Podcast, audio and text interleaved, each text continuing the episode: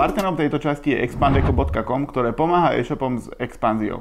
Čo vám môžu ponúknuť? Napríklad preklady, SEO texty, reverznú logistiku, alebo samotný support zákazníkov a vy sa tak môžete sústrediť napríklad na marketing, ktorý je dôležitý pri expanzii. Vítajte pri ďalšom dieli e-commerce bridge. Dneska som tu s Mirom Jarošom. Čau, Miro. Ahoj, čau. Uh, Mira možno poznáte z, z pesniček pre deti, zo Superstar, kde bol v roku, v roku 2005. Určite ste, keď už máte nejaké deti, tak uh, počuli ste ho nie, nie úplne asi raz. Takže poznáte jeho pesničky, poznáte možno aj pesničky, ktoré sú pre, pre dospelých divákov. A dneska sme tu preto, aby sme sa porozprávali o tom, akým spôsobom funguje jeho biznis, akým spôsobom funguje biznis online, akým spôsobom funguje streaming, YouTube, ako kde, koľko zarába, akým spôsobom to celé funguje. A ja by som možno, že spomenul, že vlastne Miro sa venuje spievaniu už od malička. A uh-huh. začínal si už ako keby tú profesionálnu profesionálnu stránku veci od Superstar, alebo aj skôr? Už skôr, áno, ja som začínal už skôr. Ja som eh, v 17 napísal prvú pesničku, uh-huh. takú, že nahrali sme ju ešte so sestrou na taký prenosný magnetofón a odvtedy som chodil po nahrávacích spoločnostiach a ponúkal som moju tvorbu, uh-huh. aby ju niekto vydal. Uh-huh. Bohužiaľ som nebol úspešný, nikto vtedy ešte ma nechcel podporiť uh-huh. a ja si myslím, že už aj chápem prečo. Uh-huh. a ja som založil potom skupinu Race, to sme boli, nie, pred race vlastne bolo ešte On the Way, tam bola moja sestra, jedna kamarátka ešte a kamarát. A to už sme chodili po kluboch a hrávali sme, boli sme pred kapely, um, takých zostav, ako bolo napríklad Lobby, D-Night, vtedy to boli také dance, vtedy to bola tá doba dance flooru, mm-hmm. vtedy to fičalo a ja som robil tiež takú tanečnú hudbu. Veľkými vzormi boli pre nás MC Erik a Barbara. a potom, som, potom, keď prišli chlapčenské kapely, tak som zase bol členom, hlavným spevakom kapely Race to sme boli zase z Vlčiniec, zo Žiliny, chalani štyria, sme sa dali dokopy. Vítajte pri tejto krátkej reklamnej pauze, dúfam, že sa vám rozhovor páči a ak sa vám páči, nezabudnite ho zdieľať, lajkovať, komentovať a prihlásiť sa na odber. A ak chcete s e-commerce bridge aj spolupracovať, určite sa nám ozvite. Ďakujeme. Ja som sa tak k ním pridružil nejako a tiež sme nahrávali prvé dema, posielal som to na, do nahrávacích firiem. Mali sme taký, že menší úspech v lokálnych rádiách v Žiline Vyhrali sme nejaké hitparády, ale napriek tomu to nebolo dosť na to, aby nám mhm. nejaká veľká nahrávacia firma dala šancu. Uh-huh. Ako predtým, predtým to bolo o tých nahrávacích firmách, dneska to už je o Spotify, uh-huh. o streamingu, o YouTube. Uh, vy vlastne na YouTube máte okolo 230 miliónov videní tých detských pesniček. A keď to tak počítam a myslím, že máš aj nejaké štatistiky zo Spotify alebo z niečoho iného, že koľko je počúvanosť tam? O, neviem presne povedať takto čísla, ale čo sa týka tohto digitálneho predaja, tak to voláme, že o, na týchto streamovacích službách, čo sa počúva moja hudba, tak e, ide to hore. Napríklad o, v roku, keď porovnám rok 2017, zárobky za rok 2017 a 2018, tak v 2018 sa zvýšili takmer o 50%, takže mm-hmm. ľudia sú, si, sú už viacej zvyknutí akože počúvať si tie pesničky online. Mm-hmm. A keby si mal rozdeliť taký nejaký pomyselný koláč toho, že, že čo ti ako keby najviac zarába v rámci toho, tak ten online má aké percentuálne zastúpenie oproti tým klasickým CDčkám mm. alebo, alebo vystúpeniam? Premýšľam teraz, že ako by som to možno zosumarizoval, ale keď si predstavíme nejako, že toto sú moje zárobky, že niečo, čo zarobím, tak e, väčšinou si zarábam na koncertoch. A to mm-hmm. by mhm. som povedal, že to je možno až 70% z mojich zárobkov, čo, mm-hmm. čo mi chodia príjmy na moju firmu. Potom je tam asi 15% YouTube a 15% mm. sú predaje mm, CD-čok, kníh a titulov, ktoré robíme. Uh-huh. A vlastne mňa to stále zaujímalo, že v rámci toho YouTube koľko je taký výnos ako keby z milióna, milióna pozretí, pretože to je taká prvoplánová metrika, ktorú majú radi e-commerce ľudia, pretože v, napríklad v Amerike sa hovorí, že priemerne za, za milión zobrazení máš 3000 až 5000 dolárov. A keď no si to, to si šťastný človek. keď si to dáš krát, krát tvoje počúvania, tak ty si v princípe za vodou. Ale ako to je na Slovensku, keď si pozrieš čisto ten YouTube? Tak u nás hlavne treba si uvedomiť, že ty vytvoríš nejaké video, nejaký content, zavesíš to na YouTube, ale uh, YouTube alebo ľudia, ktorí teda za tým stoja, tak sa ešte môžu rozhodnúť, či ti dovolia ten, to tvoje video speňažiť alebo nie. Stane sa niekedy, že ti speňažiť nepovolia to tvoje video, čiže nemáš vtedy šancu. Necháš si ho tam, slúži ti na promo účely, ale nezarába ti. Potom sú videá, ktoré zarobia celkom slušne a potom sú videá, ktoré zarábajú proste normálne. Hej, podľa mňa sa to pohybuje od nejakých tých 400, keď sa bavíme o milióne pozretí, tak môže to mhm. byť od 400, možno 800 a keď sú Vianoce, napríklad to je pre nás, keď to mám zo svojho pohľadu zobrať, tak možno, že aj viacej. Možno sa to hýbe aj niečo na vyše tisíc eur. Mm. Záleží, koľko inzerentov, koľko reklamy tam je a tak ďalej. Tak um, ťažko povedať. Niekedy sa ti stane, že máš aj videoklip, ktorý má cez milión pozretí, ale zarobil ti menej než ten, ktorý má 600 tisíc pozretí. Mm-hmm. Záleží to, aká to je doba, koľko ľudí inzeruje práve vtedy a tak. Mm-hmm. A je tam nejaký rozdiel medzi druhmi pesničiek, že napríklad keď je to o zúbkoch, tak má to nejaký výnos, keď to je nejaká všeobecnejšia pesnička, tak No akurát, keď sa bavíme o tých zubkoch, tak zubky, akurát Veselé zubky je pesnička, ktorá vznikla na podporu toho, aby si deti umývali zuby. Je to skôr taký, ako, ako by som to povedal, motivačný projekt, ktorý nezarába peniaze, ale úmyselne nezarába. Tam bolo dôležité odovzdať ten message, uh-huh. aby si deti chceli umývať zubky, čiže YouTube nie je platforma pre Veselé zubky, aby sa na tom ešte viacej zarobilo. Ale keď už idem do pesničiek, ktoré vznikali ako čisté ručky, čarovné slovíčka, a ostatné, ktoré som robil do školy, sa teším, tak tie sú speňažené normálne a zarábajú.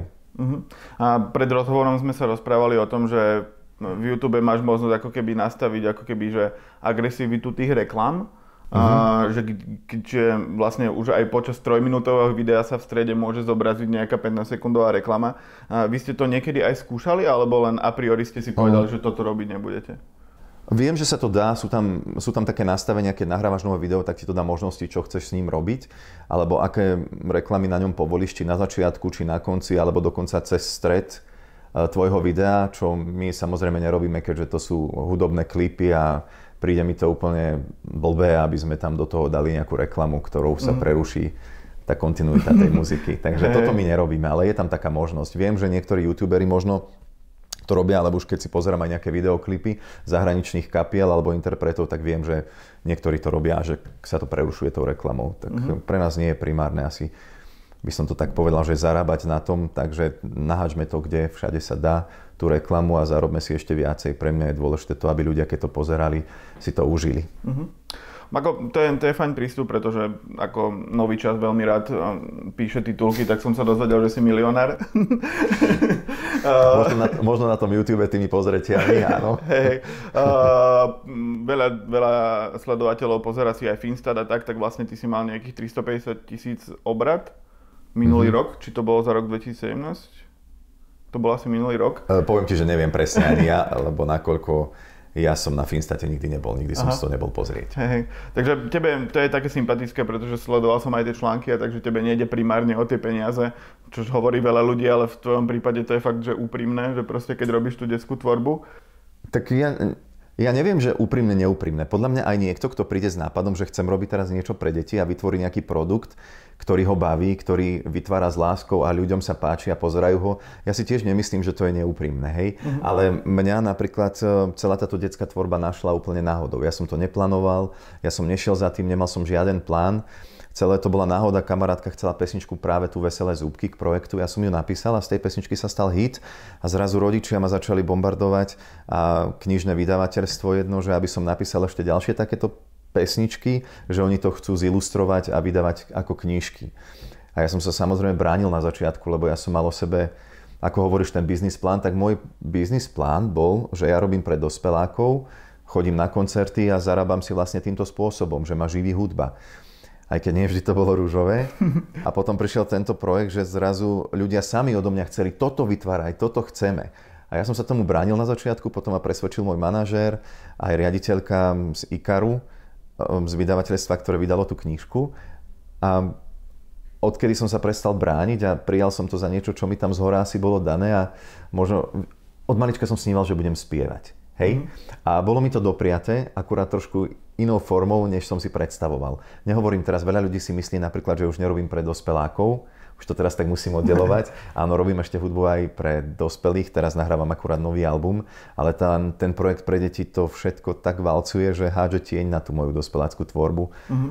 Ale mm, odkedy som to prijal za svoje a skamarátil som sa s tou žltou košeľou, tak si to veľmi užívam a dokonca mm-hmm. ma to veľmi baví. Mm-hmm. To je fajn, že v princípe nie si, nie si z toho asi nejaký veľmi smutný, že, že časť tej kariéry ti zobrali skôr tie detské pesničky. Nie, vôbec nie som z toho smutný. Práve, že um, ja si cez túto tvorbu plním veľa snov. Vždy som chcel napríklad natočiť videoklip, ako mala Janet Jacksonová All Right. Vždy som pozeral, že wow, aká produkcia, aké veľké niečo, že ako to vyzerá všetko. Ale pri dospeláckej tvorbe sa to nedá. Jednak mi tá tvorba až tak nevynášala, čiže nevedel som toľko investovať do toho, nemal som dostatok financí na to, aby som si zaplatil ľudí, ktorí mi vedia tento sen splniť. A cez túto detskú tvorbu to ide tak ľahšie. Môžem aj dokonca viacej vymýšľať. Vieš, že môžem tancovať, môžem sa naučiť e, nové prvky, veľa trikov dávať do mm. klipov a toto ma baví. Ja mám pocit, mm-hmm. že som také skryté dieťa ešte a že toto rád robím. Mm-hmm. A je to splnenie sna. Mm-hmm. A spomínal si teraz manažera. Koľko máte, máš v, v týme ľudí full-timeistov? Si to tí manažera ešte nejakí mm-hmm. ľudia, ktorí sú stále s vami? Jasné. Mm, nie, ono veľakrát ľudia hovoria, o ten Miro, aký je úspešný, ako sa mu darí a tak ďalej, ale ono by to nebolo, nemohlo by to fungovať bez ľudí, ktorí sú pri mne, ktorí stoja pri mne, pretože každ- je to v podstate ten môj úspech je úspech všetkých nás. A je tam môj manažer Michal Ševčík, potom sú tam e, chlapci, s ktorými hrávam, a Marek Danko, ktorý so mnou tie pesničky jednak vymýšľa, s ktorým ich tvoríme. Randy Gnepa je súčasť týmu tiež, by som tak povedal. Muzikanti, ktorí so mnou hrajú, to sú štyria chalani, potom je tam organizátor turné, zvukár, potom pódium sa stavia, čiže svetlič ďalší, potom ľudia, ktorí vytvárajú videoklipy, ktorí riešia produkciu a tak ďalej. Čiže ja by som povedal, že to kľudne sa, môže to byť aj 20 ľudí. Uh-huh. Ale tí sú ako keby stále s tebou, alebo sú to nejaké ako keby kontraktory, ktorí keď potrebuješ pomoc, tak prídu?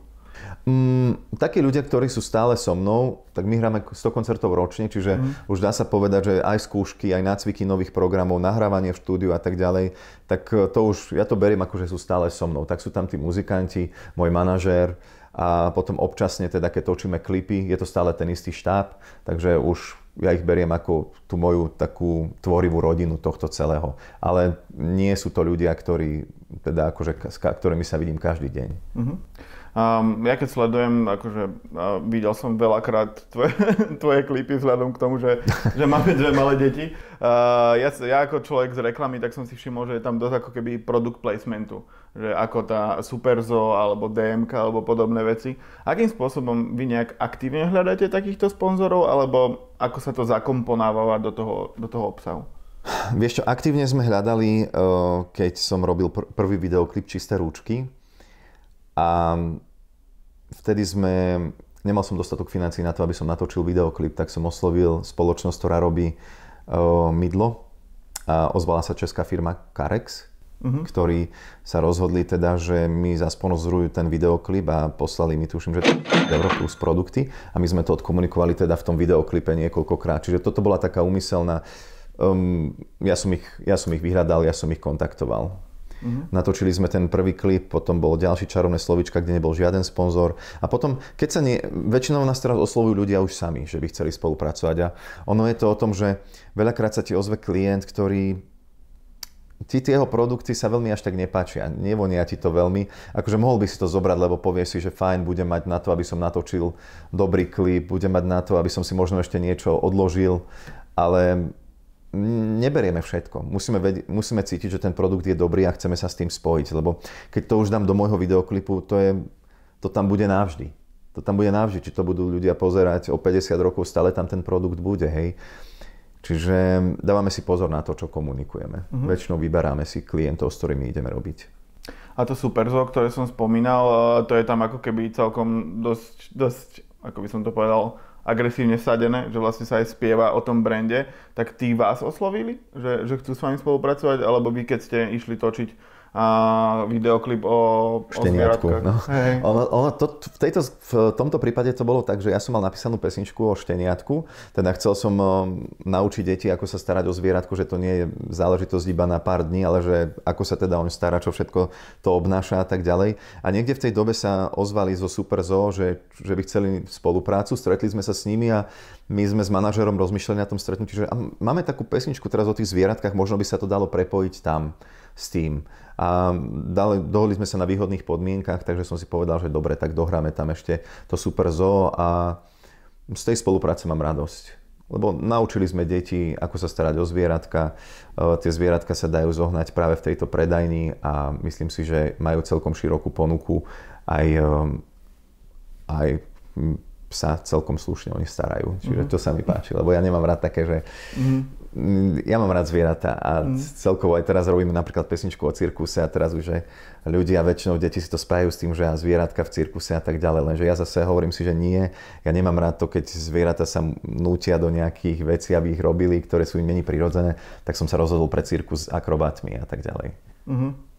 Mm, to je super, lebo ako od, je niekedy je ťažké odmetnúť napríklad nejakého bonitného sponzora, Niekedy je to ťažké, ale našťastie už teraz je ten projekt v takej fáze, že nemusíme sa strachovať o to, že um, či ten klip natočím alebo nie. A zase ja som taký šibnutý trošku v tomto, že ja sa snažím robiť že dokonalé klipy so všetkými detailami a so všetkým a to, to stojí peniaze.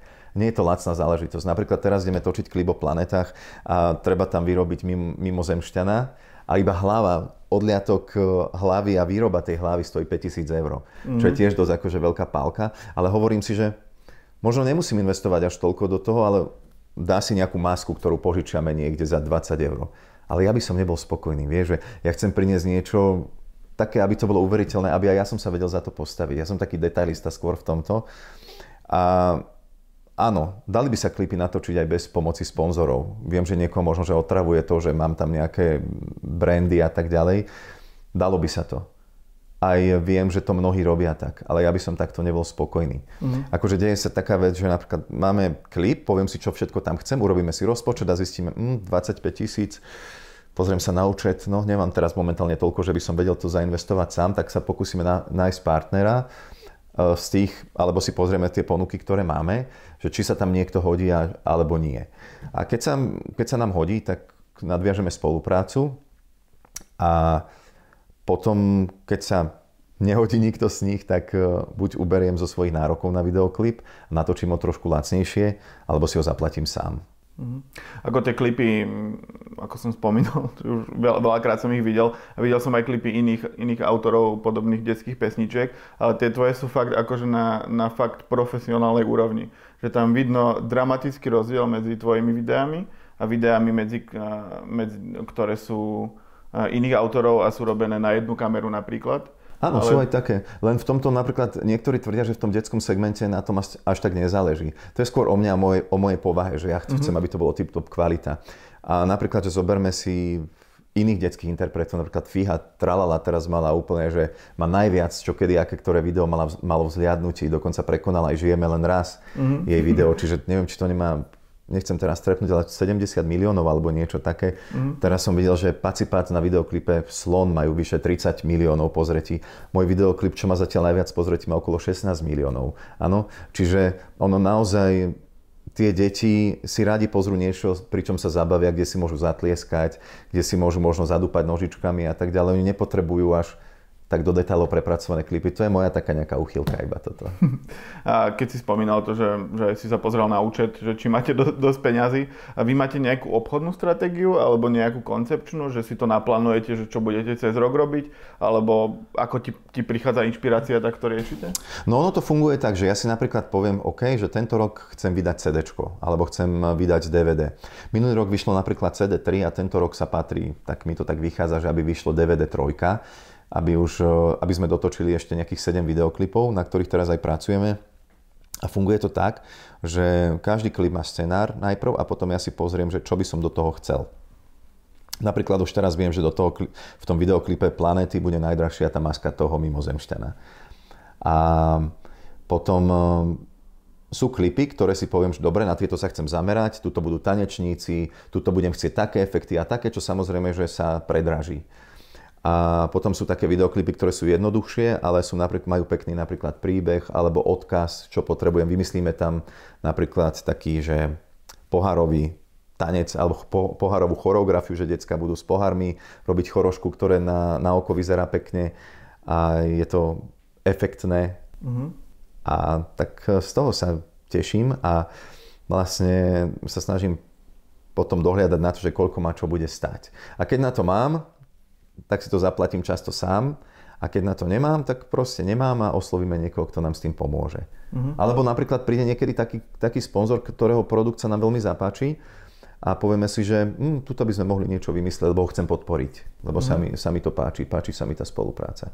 Čiže funguje to aj takto. Uh-huh. Sú takí, ale sú aj takí, ktorých odmietame hneď na prvom stretnutí, lebo nám to nejako nereže uh-huh. a často sa nedostaneme ani k tomu, že koľko by nám za to dali, lebo to nie je otázka peňazí, že nedáme sa uplatiť, pokiaľ je to niečo také, čo nám nevyhovuje.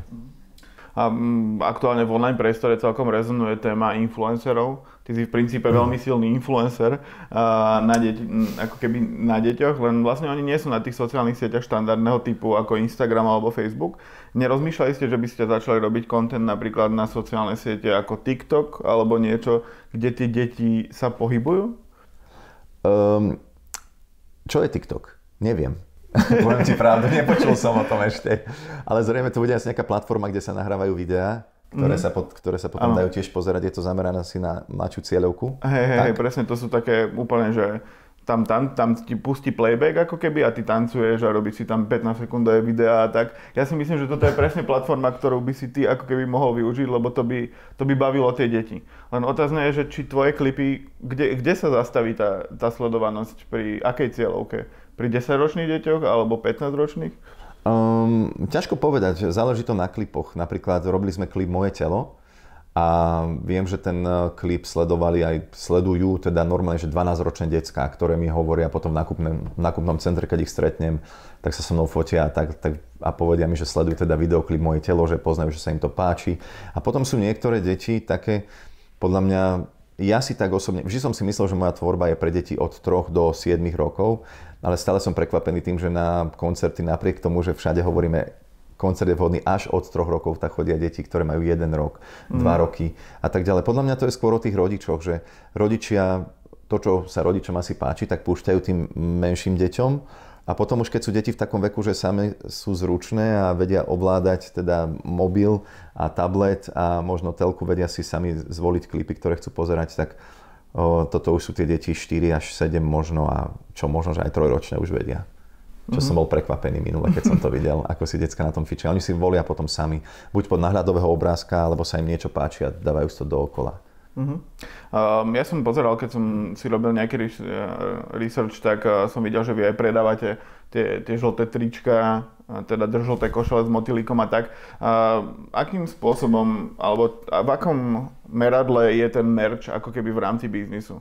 Lebo je to len niekde na nejakom e-shope, ale uh, pracujete s tým nejak viac, alebo plánujete s tým merchom pracovať? Čo, čo sa týka tohto merču, tak to vymyslel môj manažér a bolo to na základe toho, že uh, tuším, že na po koncertoch sa pýtali ľudia, že či máme niečo také, že by deti mohli ešte viacej možno motivovať a inšpirovať tým, že Znie to tak možno zvláštne, ale pre veľa detí som vzorom. Včera som mal napríklad e, vystúpenie na jednom festivale, pýtal som sa deti, že čím chcú byť, keď budú veľkí a jeden chlapec povedal, že chce byť Miro Jaroš. Mm. Čo mi prišlo také, že najprv, že také, že úsmevné, že ho, že aký vtip a potom som si vlastne uvedomil, že aké to je zavezujúce. A že, áno, presne, takže tie deti ku mne vzliadajú ako k nejakému idolu.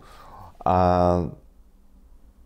je to aj lichotivé, teda že poviem, že wow, že keď pre niekoho môžem byť takouto inšpiráciou, tak ma to celkom potešilo a nejakým takým spôsobom tá žltá farba s tým červeným motýlikom alebo mašličkou je symbol toho poslušníka, ako sa volá vlastne celý ten môj projekt pesničky pre ne, poslušné deti a tak mhm. ďalej. Mm. A často, keď si to deti obliekajú, tak aspoň vieme od rodičov, že je to taký symbol toho, ja som akože tiež ten poslušník, že mm. ja mhm. už viem, ako, kedy sa umývajú ruky, ja už poznám všetky tieto veci.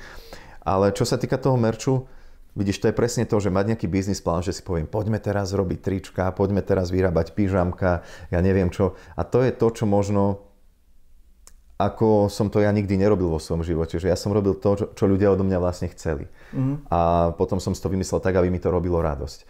Ale čo sa týka tohto merču, áno, rozmýšľali sme nad tým, ale toľko roboty máme, že sme ešte uh, nestihli sprocesovať nejaké nápady, ktoré okolo toho máme. Ale mm. myslím si, že v budúcnosti nejaký merch ešte bude. Tieto trička celkom fičia, tak z toho sa tešíme. Mm. A keby sme na záver mali nejakým spôsobom zhrnúť ten online, tak ty si myslíš, že kde to bude smerovať? Že budeš mať stále väčšie príjmy zo streamingu alebo z YouTube, alebo čo no. myslíš, no, že bude napredovať? No podľa trendov najnovších to vyzerá tak, že bude sa čím ďalej viacej počúvať hudba práve online, či už to bude YouTube, alebo to budú Deezer, alebo Spotify, alebo niečo z takýchto nástrojov alebo kanálov, alebo ako to mm. nazvať, že už teraz ten predaj cd naozaj ide dole, o čom svedčí aj to, že kedysi, keď bola Superstar, ktorú si spomínal, tak bola zlatá platňa za predaj 5000 nosičov, platinová za 10 tisíc nosičov. Nedávno to bolo už tak, že zlatú platňu si dostal už keď si predal 2000 nosičov a 5000 bolo za platinovú. A teraz najnovšie, čo som sa včera dozvedel náhodou, keď som vedel, že idem sem za tebou hmm. diskutovať, že teda, že pozriem si, aké sú štatistiky, ako sa to vlastne teraz robí, tak teraz máš zlatú platňu za to, keď predáš e, z jedného titulu e, za 10 tisíc eur. Áno? A ten jeden titul tam sa považuje CD, DVD, streaming a YouTube, hej, mm-hmm. teda akože ten digitálny predaj a YouTube dokopy, hej, čiže keď si to všetko spojíš a zarobí ti to 10 tisíc eur, tak už máš zlatú platňu. Že už mm-hmm. to mhm. nie je za predaj nosiča, ktorý si teda ohmatáš. Mm-hmm. A z toho Spotify, to je a Deezeru a takých vecí, a to máte nejakú firmu, ktorá vám to zastrešuje, alebo akým spôsobom distribuujete ten obsah tak, aby ste za ňo dostali zaplatené? Mám firmu. Spojil som sa s jednou spoločnosťou, ktorá toto celé zabezpečuje, ktorá, mm. ktorej odovzdám album, keď vychádza a ona sa postará o to, aby to bolo teda dohľadateľné. Trvá to mm-hmm. približne tak do troch týždňov je to online. Uh-huh. A tam, sa, tam vy dostávate peniaze za počet prehratí tej pesničky? Áno. Áno, áno. Je to podľa toho, že koľkokrát si to človek pustí. Uh-huh. Je to za prehratie. Dobre, tak uh, ďakujem za rozhovor. Možno, že keby, keď sa o rok alebo o dva roky možno znova stretneme, tak bohuje, kde to bude, už možno budeš na TikToku. A možno, možno to je tak. Akože viem si predstaviť, že možno by som tam dával aj videá, čo decka mi posielajú, lebo mm. na tú moju tvorbu, keď sú nejaké deti, sú deti vždy, keď mi pošlú, že aha, takto tancujú moje deti, mamička pošle, mm. dokonca sú, sa vyobliekajú a naozaj takmer dokonalo vedia napodobniť tie choreografie. Čiže vidím, že, som, že ich istým spôsobom motivujeme, tak možno takéto videá by som tam dával. Možno mhm. nejaké, keď hovoril si, že to je 15-sekundové videá, sa tam dávajú? Myslím, že niečo také. Také krátke, akože určite v sekundách a nie v minútach. Mm-hmm. Akože... V každom prípade navštudujem si to, pozriem sa, čo je ten TikTok. Dobre, tak super, ďakujem za rozhovor. Nemá za čo, s radosťou.